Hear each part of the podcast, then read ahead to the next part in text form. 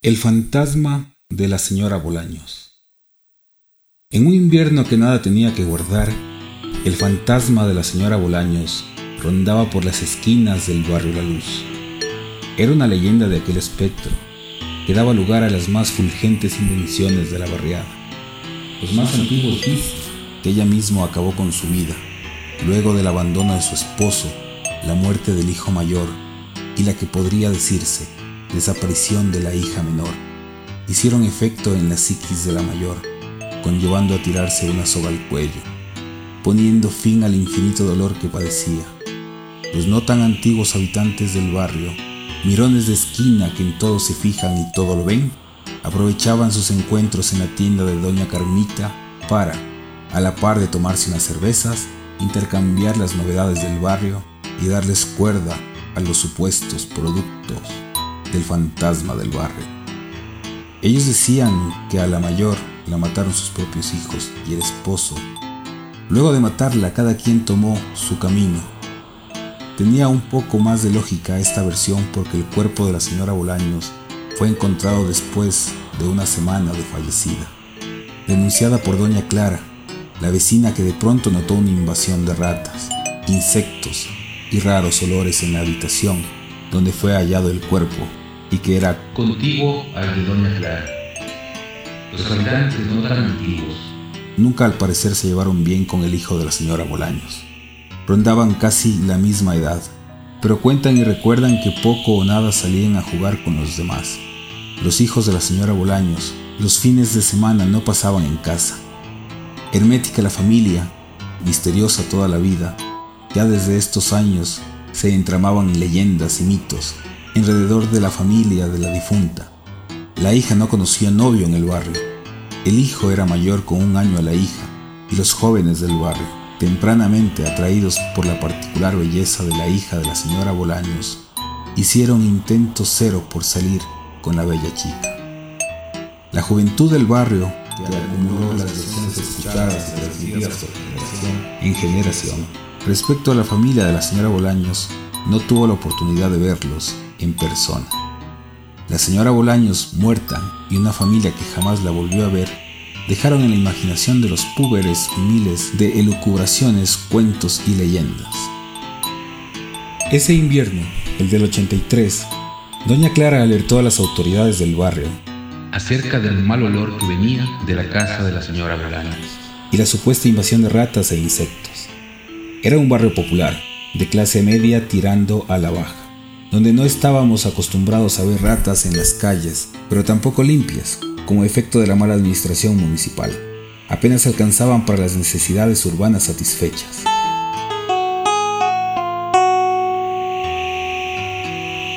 Hasta ese momento, ninguno de los moradores del barrio, ni los más antiguos de los más antiguos, conocía el interior de la casa. Se sabía solo esa casa, antigua y descuidada, Perteneció a los padres de la señora Bolaños, hija única. Heredó la casa tempranamente al fallecer los padres de ella cuando apenas alcanzaba la adultez. La casa fue abandonada por un tiempo, cinco años, no más, para ser rehabitada por su heredera que regresaba en compañía de quien suponíamos sería su esposo. La señora Bolaños, al igual que lo hicieron sus padres, y replicaba lo mismo con sus hijos, no compartieron nunca con nadie del barrio. Los antiguos dicen que jamás vieron de niña salir a jugar ni asomarse por la ventana siquiera. Repitió la historia con sus hijos. Las autoridades notaban que algunas habitaciones no disponían de luz ni rastros de boquillas para un foco. Libros, muchos libros arrimados en gigantescas columnas que aparentaban haber sido colocados en esa posición para upar el sostenimiento del antiguo techo. Esta, gente, está bien loca, dijo uno de los polizontes a su compañero. A medida que avanzaba en la inspección de las habitaciones, el olor cobraba mayor cuerpo y profundidad, anunciando a las autoridades que cerca, muy cerca, estaban de finalizar con su búsqueda.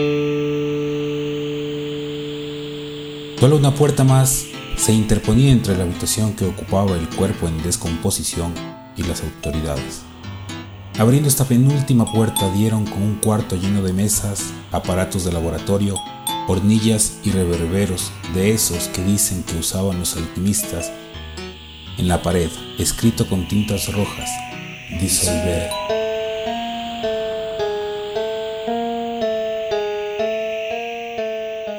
Muchos, muchos más libros, plantas que habían sido secadas y numerosas cantidades de recipientes de vidrio, de barro y algunos de porcelana, almacenando ingredientes parecían. Lo raro de ese cuarto es que tenía vida. Sí, como cuando uno se da cuenta de que recién estuvo ocupado, habitado. Sin conocer aroma de quien lo habite, se puede reconocer que ha dejado un rastro. Ese cuarto tenía vida. Los ingredientes estaban en buen estado. No había rastro de descomposición de nada. Apenas una persona muere y todos sus utensilios siguen el mismo camino. Ese cuarto daba a entender que no era ocupado por la difunta. Las miradas entre las autoridades fácilmente dejaban ver la inconsistencia y preocupación por lo hallado hasta el momento. Finalmente, abrieron la puerta que contenía el olor que servía de radar para mamíferos carroñeros e insectos hambrientos. En efecto, en ese cuarto fue hallado el cuerpo de la señora Bolaños, en descomposición. Como solo las autoridades ingresaron, pese a que casi todo el barrio nos congregamos en la puerta de entrada de la casa, como en procesión para ver los hechos, las autoridades muy precavidas impidieron el ingreso de todo particular. Vimos que el cuerpo fue enfundado en bolsas negras. Ayudados por una camilla, trasladaron el cuerpo a la morgue. La directiva barrial, en junta convocada extraoficialmente, no tanto por el chisme, la doctora Puentes y su esposo, personas dignas, y siempre muy interesadas por el bienestar comunitario, convocaron a la Junta Barrial para, en acuerdo por mayoría de asamblea, elaborar un documento solicitado a las autoridades, una pronunciación oficial respecto al caso de la maltrecha vecina, señora Bolaños. El documento fue elaborado, firmado por la directiva y respaldado por acción de toda la vecindad, una vez entregado a las autoridades a esperar. La casa estaba inhabilitada, rompiendo con estética armónica barrial al verse una de sus edificaciones con los característicos cordones amarillos que suele usar la agencia investigadora en la escena del crimen. Los chismes, especulaciones, la inventiva de las habitantes del barrio se ponían en su máxima expresión. Que era hija de Satanás, decían unos, que seguramente hizo un pacto con el diablo, bruja y hechicera, que mató a su esposo e hijos y los ofreció como sacrificio, que el cuerpo que encontraron no era el de ella, era el de una cabra, que en un cuarto encontraron un rito satánico, que había altares, paredes con sangre y huesos de muertos por todo lado. Pasaba medio mes y el pronunciamiento oficial brillaba por su ausencia. Las autoridades no presentaban un informe que ponga fin a las especulaciones y de cierta manera de indicios de algo un poco más real, más probable. Con todo ese tiempo y la agitada imaginación colectiva, quienes habitamos el barrio comenzamos a generar cierto temor a la imagen que creamos de la señora Bolaños. Miedo a esa casa, a pasar por al frente de la casa, a pasar por esa calle.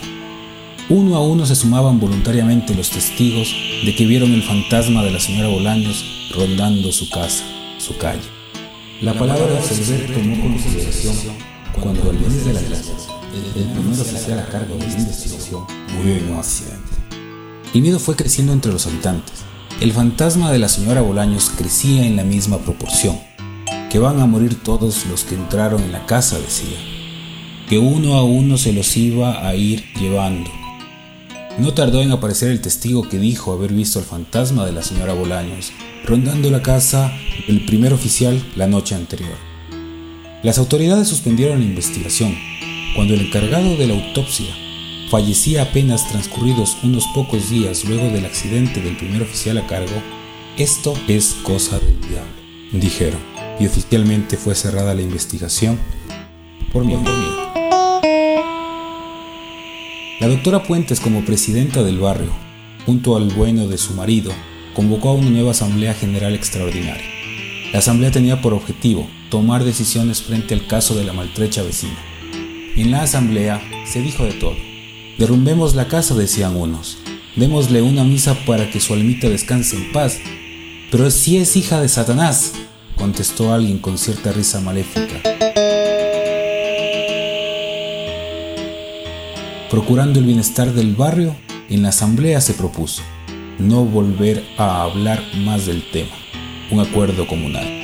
Borremos de nuestra historia y nuestra memoria colectiva lo que ha pasado, porque considero, dijo la doctora Puentes, si seguimos hablando de ella, tomará más fuerza su fantasma, ese ser que hemos creado.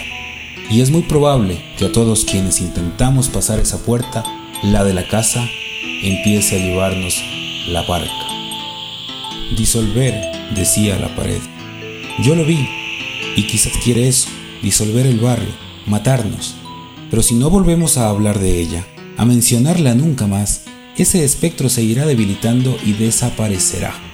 Está en cada una de nosotras cumplir el pacto y no volver a hablar de ello de manera de sentencia, finalizó. Porque cada una sabe lo que pasará si habla de ella. Miren, ahí está el fantasma de la señora Bolaños. No voy a mentir. Regresé a ver. Hasta tuve la impresión que la vi. Me asusté. Por suerte, sé lo que debo hacer. Y no debo volver a mencionar a la señora Bolaños. Ahora usted lo sabe también.